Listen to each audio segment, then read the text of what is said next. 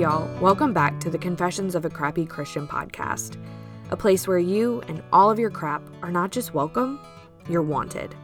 I'm your host, Blake Guichet, and every week I'm showing up with a new friend to talk about the things we're really great at, the ways Christ fills in the gaps on the things that we're not, and how he has been faithful to make his power perfect in our weaknesses.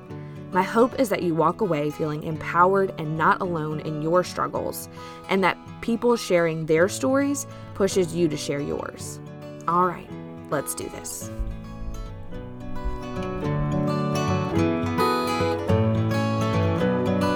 All right, y'all, today's episode is with Jess Connolly.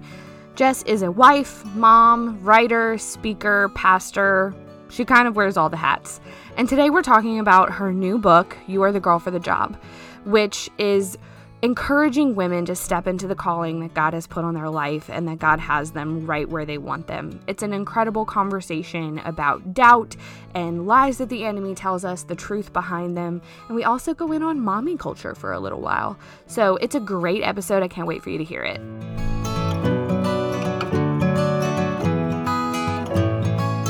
Jess, hey, thank you so much for coming on the show today.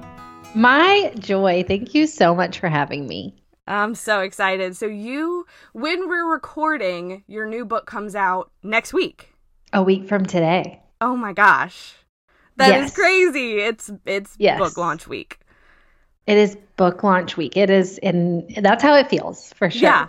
And and a, a lot of other things launch week as well. but we're yes. gonna we're gonna talk. You know, we're gonna talk about the book. It's fine, one thing yes. at a time. So your new book, you are the girl for the job. Uh, I have gotten to read the first three chapters of it, and it's amazing. As is. Mm-hmm. Wild and Free and Dance and Run and all that kind of stuff. So, I would love for you to tell us a little bit about yourself for the people that don't know you, and then tell us about your book that comes out. I don't know when this episode comes out, but that yes. that's out already. that's coming, yes, or is out. Um, yeah, I'm Jess Connolly. I am a wife and I have four kiddos. I live with my husband and my kids here in Charleston, South Carolina, where we planted a church almost six years ago. So, our primary life is church planting. We do a lot of a lot of that, a lot of community, a lot of community building, a lot of leading and learning to lead and failing at leadership over and over again. Mm-hmm. And on the side, we also have two small businesses. One is Go and Tell Gals, where I coach women to use what they've been given for the good of others and the glory of God. And I also write books and travel to teach as part of that coaching. I kind of see all of it as the same, the same skill of coaching for me. And we also have a small business, All Good Things Collective, that we started nine years ago that is actually now closing. So it's in just its final really beautiful season of of running that. But so yeah, we do a lot of a lot of kids, a lot of, lot of small business, a lot of church, wildlife. We also have a dog who's, you know, a big extrovert and needs a lot of our attention. So that's what I life mean, looks like. You know, if I have at this point, if I have four kids and two businesses and a church, like let's throw in a big wild dog. Why not? It Why just not? feels like the thing to do. Absolutely. Yeah. so tell us about You Are the Girl for the Job. Absolutely. Yeah. I mean, you know, it's uh, talking about the book the last few weeks and being on podcasts. I've, I've, I always am kind of like, where do I start with this story? But um, the shortest place to start is I. This is my third trade book, so it's um, I've published a few devotionals, but um, a trade book is like what most people consider, you know, a book book. Mm-hmm. With chapters and whatnot. And so um, this is my third trade book. And my second trade book was called Dance Stand Run. And it was a doozy to write. So Dance Stand Run was not fun to write. And it was super convicting to write. And if it wasn't fun to write, it was even harder to launch. and um, I just found, you know, it was hard for me to write about sin and holiness and all of those things. And it was even harder for me to talk about them and to just launch them into the world. And so, in the midst of all that, my husband was actually the one who one day was just like, Hey, you're the girl for the job. Like, you're the girl for the job. And I was like, Thanks, babe. And just kind of like rubbed it in and went on my way. Mm-hmm. And I ended up writing that into Dance Stand Run because I thought, you know, if I don't feel like I'm the girl for the job to to write this book, I would imagine there are a lot of women who don't even feel equipped to read it, right? Which is crazy. But I just I knew a lot of women were really struggling with that. So I wrote uh, maybe a paragraph about it in the book, posted something on social media around the time of the launch, just saying you're the girl for the job. And I never thought about it again. And I, mm. I knew people responded well to like the post on Instagram, but I didn't really think about it again. And this third book that I was supposed to write, I had the contract out to write. I started praying about what it would be now about a year and a half ago. And it was supposed to be a book about friendship. That was what I felt like the book was going to be about. I thought it was going to be about essentially we have this, you know, beautiful divine friendship with God, and that should help us be good friends to humans. Mm-hmm. And in the midst of beginning to write the book, what happened is I went through just a really heartbreaking season where a lot of my friendships just failed. Mm-hmm. And um, not only that, but I mean, a lot of them, a lot of the failure felt on my part. It felt because of things I had done or not done or I don't know. It was just this really heavy, heartbreaking season. And because we do church and small business and the, the way our life was patterned, as the friendship failed, my, I felt like a failure as a leader. And I felt like, you know, I, I mean, with I, it's an interesting story to tell because I just I have to protect other people, but essentially to say like I just screwed up at a bunch of stuff. Yeah. And I did not feel like the girl for the job. Mm. And I was living in the midst of just a lot of pain that um, I had been a part of causing. And so, but this whole time, the publisher's like, so when's that book going to be done? about about that book about friendship. yeah. right. So one day, I think it was probably three weeks from the time my, my book was officially supposed to be turned in. And um, I w- went on a walk and I called my editor and I said, hey, um, you know, it, we were like winding down for the summer, and I was like, I I cannot write this book. I, I can't write it. I I definitely can't write about friendship. And she said, Well, I have an I have an idea. And she said, I know that you coach women. I know that you like go through a certain process and certain steps that you coach women. And she said, I also know, you know, you use that phrase, you're the girl for the job. I wonder what it'd be like to just combine those things. And I was like, hmm, I never thought about that. I've used these steps to coach women in ministry and in business and in publishing, but I never thought about just applying life. Mm-hmm. And I decided to just kind of flesh it out and see if it would work. And the next morning, I got up at 5 a.m. and started writing the book. And I did not stop every day for about three months. And what came out was this, you know, very honest, mm-hmm. biblical study of what do we do essentially when we feel like we're not good enough mm-hmm. and maybe like what do we do when like we're actually not good enough right like what happens when we actually have screwed up like can can we believe this it, it was essentially me writing around the question for three months like are we the girls for the job mm-hmm. are we mm-hmm. what does god's word say about that mm-hmm. and um, and like using the steps that I use in coaching to flesh that idea out. So, um, up until the minute I finished the book, I was still ar- kind of arguing with my editor. Like the book came very easily and it was very life giving to write, but I was still arguing with them around the title, You Are the Girl for the Job, because mm. I just thought, like, I'm not, I'm not. That's like a one sentence phrase when we had there are so many more words that need to be said so, anyways, all that being said, it's a it's a book that I pray in Jesus' name will equip women to believe the truth that God has placed them where they're at on purpose for the good of others and the glory of God. And through that, we just walk through a million different questions like who are your people and what has God given you to use? What are your strengths? What are your weaknesses? How do you get vision? How do you hear from God? How do you push past fear? All of those mm-hmm. things. Yeah, totally everything that every woman I feel like right now especially is like chasing after, right? Like right. it's and I feel like a lot of us have this this innate knowledge, like it's the spirit in us. It's like you're the girl for the job, like you really are. And this book is the fleshed out. I love that you use that, like fleshed out, black and white. Yeah, that feeling, that little like subconscious roll in the back of your head that you've got that's like, I think I'm the girl for the job is like, no, no, you really are. Yes. Absolutely. And we're not really sure why. And so it's essentially asking the question like, why do we believe that? Right. And and a lot of the answers for that as well. And I think what I love so much is that right out the gate when you started talking about the book, when you like announced what the book was about and the title, your attitude about it has been very like this isn't like a cute catchy saying. Right. A hundred percent the truth that you need to overcome the lies that the enemy is never going to stop throwing at you because he doesn't want you to know that you're the girl for the job. Right. And I'm I would imagine writing and and birthing a book like that into the world, the enemy probably really hates that.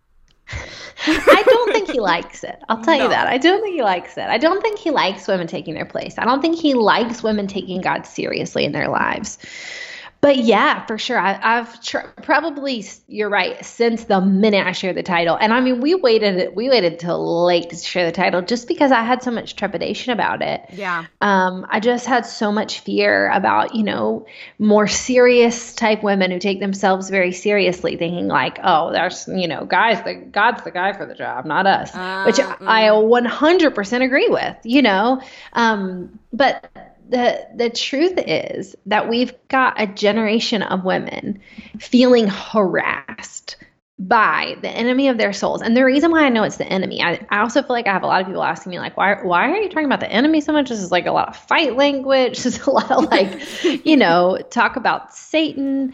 And the thing is, I mean, I there absolutely is an enemy of our souls who would rather we not take steps of obedience, not show up and do what God's asked us to do, not believe in God's capacity. And I think we've got to fight him.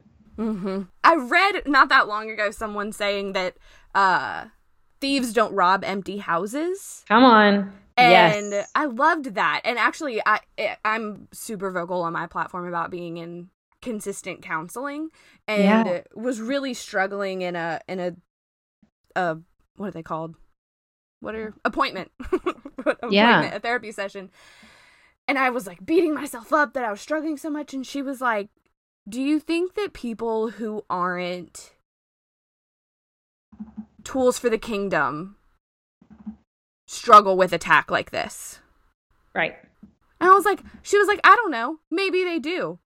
But I know that his that the enemy's one of his greatest accomplishments is when he incapacitates women for the kingdom. A hundred percent. And the thing is, like, right, I mean, I, I feel this way too, where I'm like, man, look all these people who have like nice houses and tidy lives. I like I'll I'll pick somebody in my mind that I know that I'm like, I bet you literally like never fight with your husband. like I bet you don't have bad dreams. And I and I have to think like, right, well, because if we if, if we take the bait and build a really tidy, wealthy, shiny lives for ourselves, like we are not a threat. If our We're whole kind of life is about our comfort, yeah, it's like he don't even need to mess with us, right? You know. So a hundred percent, I yeah. agree. And I love that. That's that is basically what this is about. Is you're the girl for the job, even when right the the whisper of Satan gets in your ear and tells you your house isn't clean enough Right. How can you right. be the girl for the job when your floors look like that? How can you be the girl for the job? Like on the other end of that, it's like, how can you be the girl for the job when your sin looks like this? Right. 100%. You know, and yeah. I love, but I love that you have come to the table and been like, look, you can think it's weird all day, but this is a war. Like this is a battle. Right. And we've gotta we've gotta step up to the plate and that this is a tool to equip us to do that. Um what has launching this book been like in that sense? I know that you've you've talked openly about having moments of like my platform isn't big enough or mm-hmm. I think didn't you say that someone actually sure. Like, said that?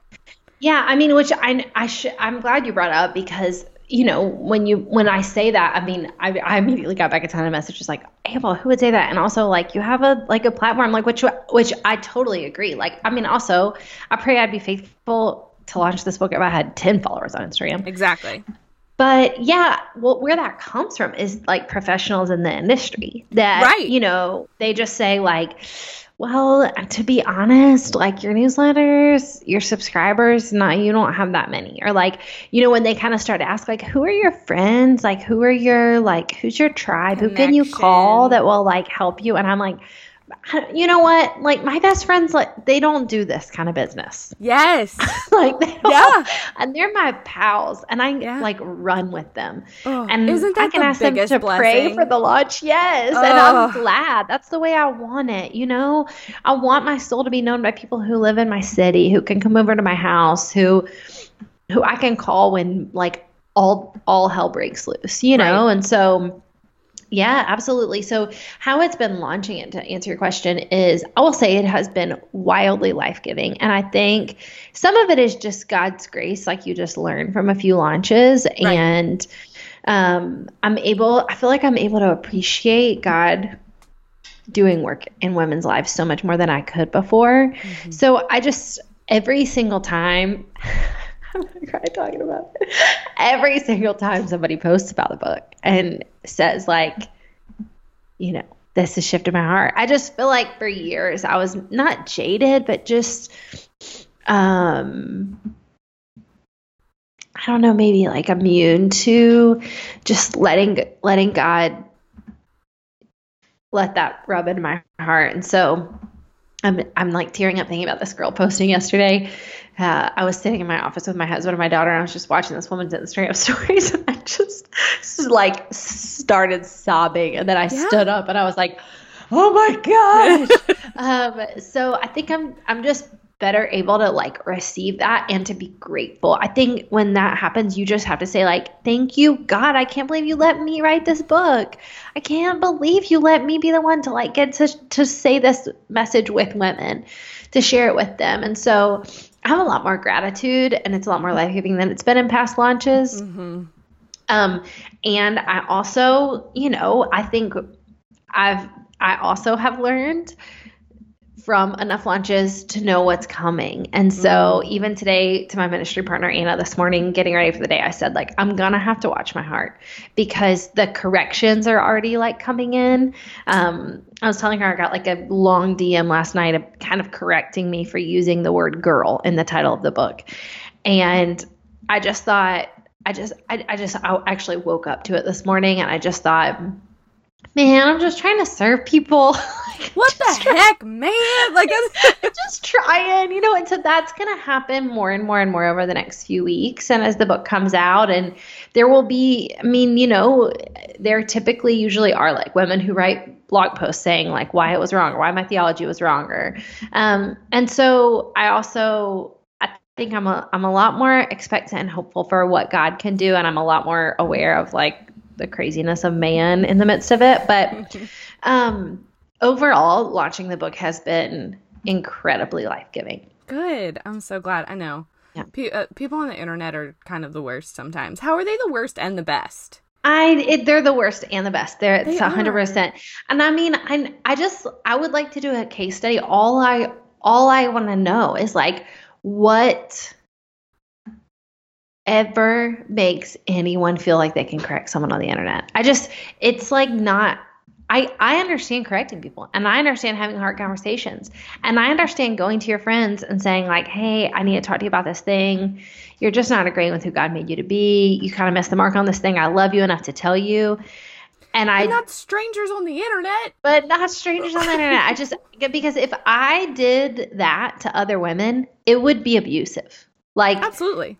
They'd write articles about me. If if I started sneaking into girls' DMs and being like, just FYI, that thing you said that was not biblically correct, like it would it would be abusive. You know, we would call that like leader abuse. And so, um, But the same just- doesn't anyways. go for no, the other side, which is super Yeah. interesting. I mean, I Yeah. my platform is significantly smaller than yours, which doesn't matter. But I, I mean, those of us that are hanging out in like the ten thousand range are still getting a hundred messages percent. that were and like you know, there's you know, you always like I've met because people on the internet are also the best. You know, I've made this like crew of women that were all just trying to further the kingdom together, and sometimes we just send them to each other like, what, what, like like, Yeah. what just happened? But anyway, uh, you were talking about how it it hits you now the impact that your words are having, and I have to say that having read the first few chapters,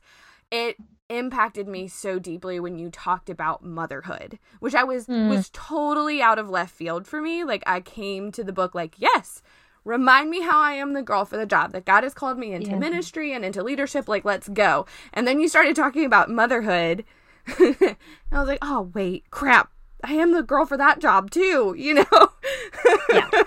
and there was a section I actually pulled the quote. It said and what made her motherhood so life-giving to watch was this one thing. She believed she was the girl for the job. It wasn't because she was spinning her wheels trying to be the best.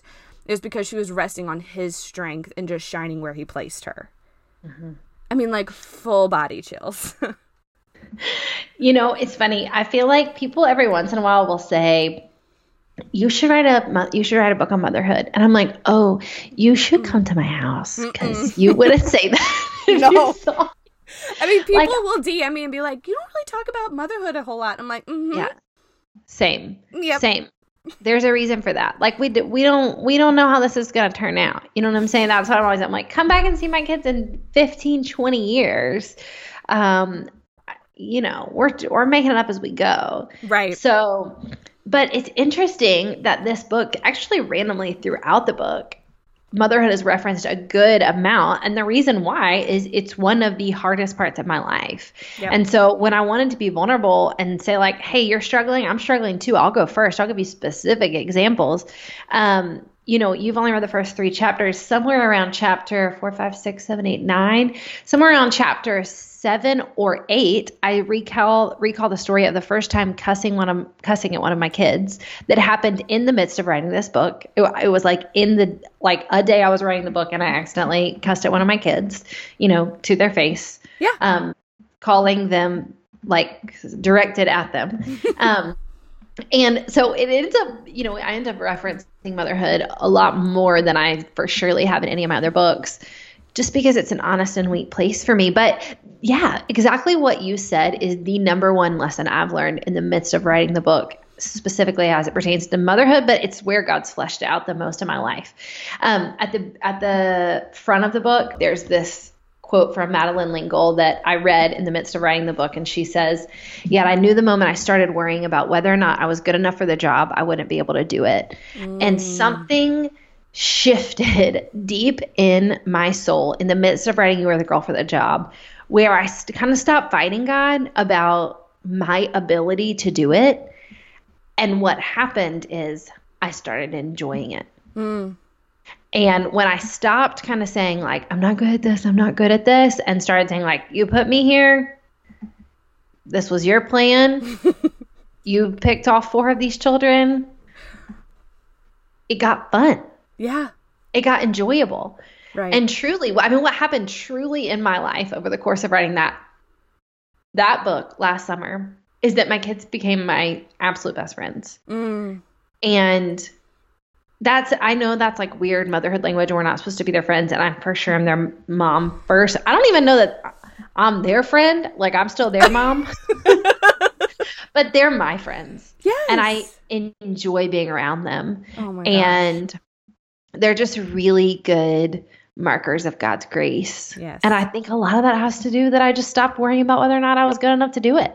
Yes. Well, and there's not a whole lot of cheerleading going on in the motherhood arena, right? There's a lot of there's a lot of cheerleading right. in like the business, build your dreams, build your platform. There's a lot of cheerleading happening there. You're right. But reading that chunk about that she believed she was this mother that you're talking about a friend whose motherhood Yes. was kind of like intoxicating to watch. Yes. And that it was that way because she knew, she believed she was good at it.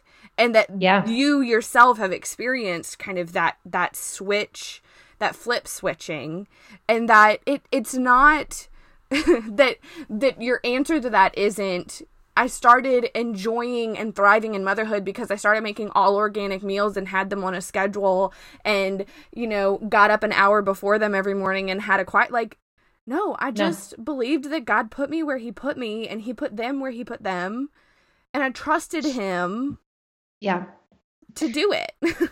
right. And it got a little more fun for sure. Absolutely. Right. And yeah. I think that that's, I hope that like the mothers that are listening, that that's really life giving. That I think we have a lot of lists and maybe this will fix it being shoved down our throat. Um, yeah. When in reality, all God wants us to do is to trust Him that that He's got this, that He knows what He's doing. It's interesting, like something you just hit on, which I've I've never even thought about this, and I in, I, I write about it indirectly in the book, but a, even a really direct thing to say is there aren't there's not a lot of cheerleading in the motherhood community. There's a lot of like one upping and correcting and like you should do it this way.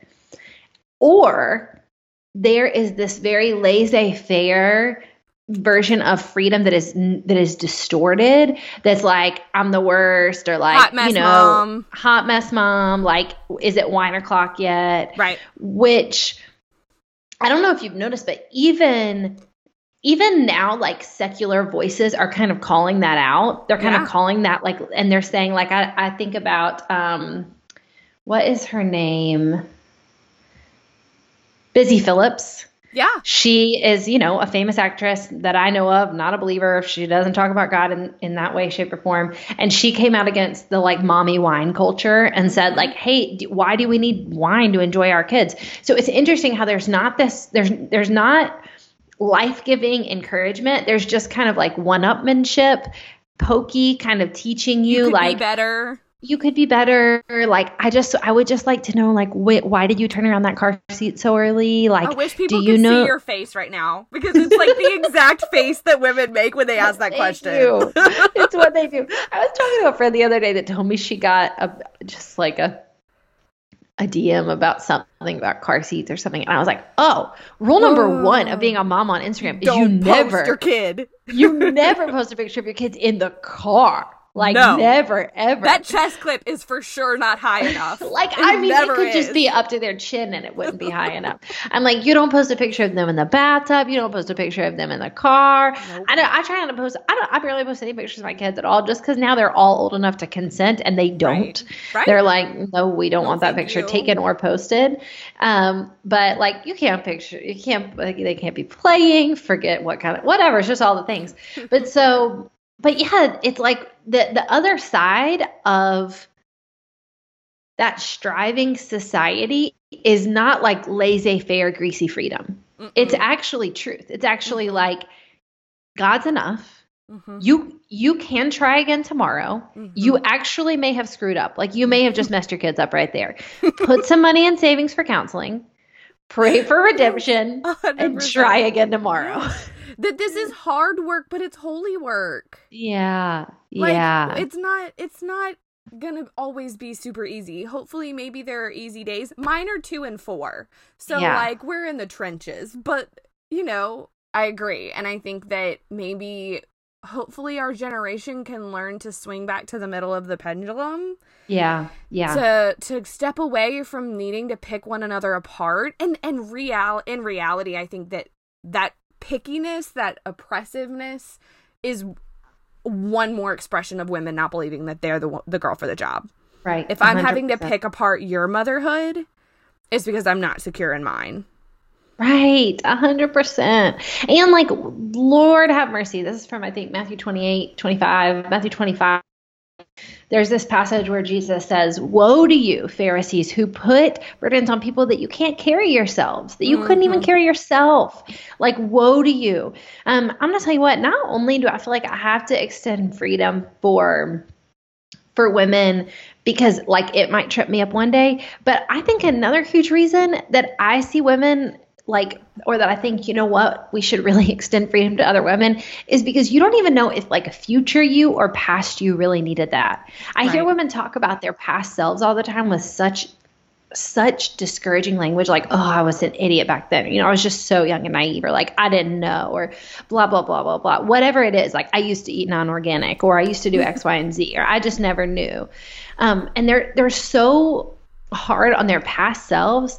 And I'm like, listen, I want to love my past self. Like she was trying. Like, you know what? She might have given her kids like when I truly when I was a young mom, like I when I in Jesus' name, pray I am still a young mom, but when my kids were young, you are. I mean, we did. My kids had like fruit snacks with yellow number five in them every single day.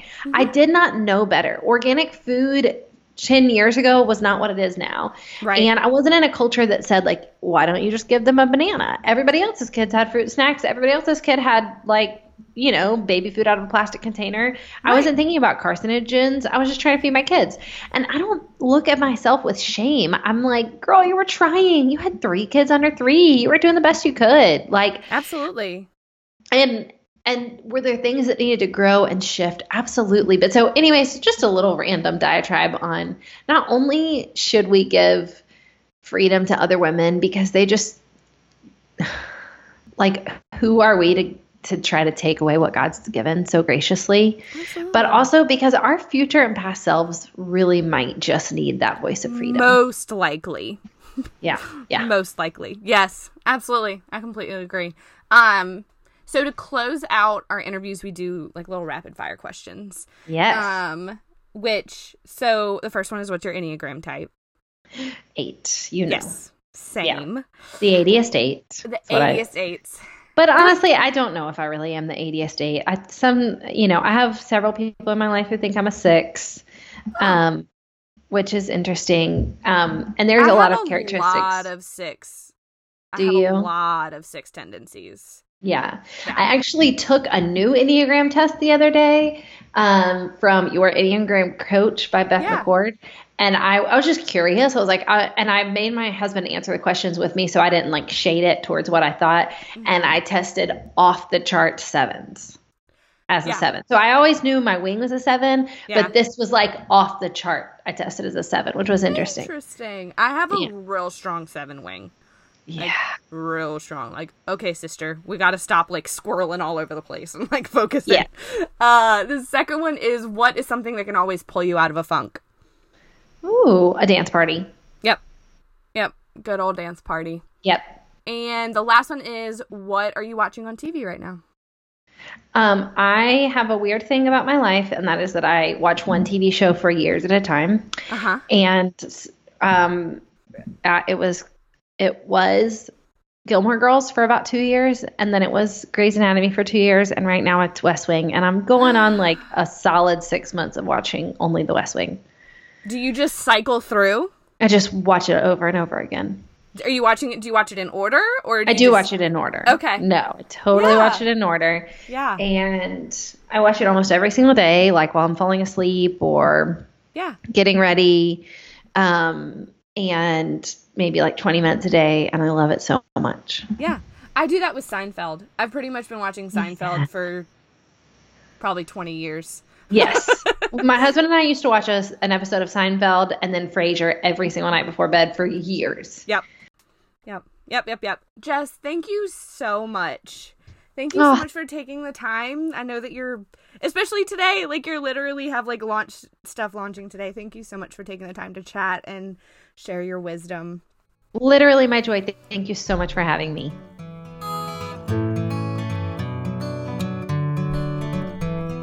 Thank you so much for tuning in to another episode of the Confessions of a Crappy Christian podcast. Make sure you're subscribed to the podcast, and you can find the show notes and more information about the show at confessionsofacrappychristian.com. I'll see y'all next week.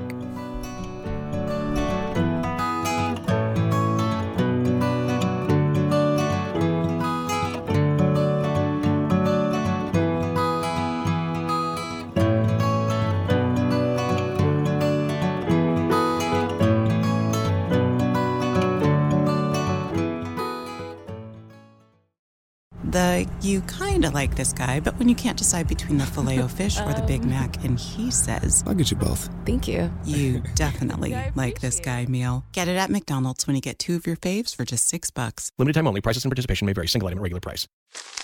Me, me, me, me, me, but also you. The Pharaoh fast forwards his favorite foreign film, Powder Donut. okay, what's my line? Uh, the only line I see here on the script is get options based on your budget with the name your price tool from Progressive. Oh man, that's a tongue twister, huh? I'm sorry, I'm gonna need a few more minutes. bulbous Walrus, the Bulbous Walrus. The name your price tool. Only from Progressive. The owl ran afoul of the comatose coxswain. Progressive Casualty Insurance Company and affiliates. Price and coverage match limited by state law.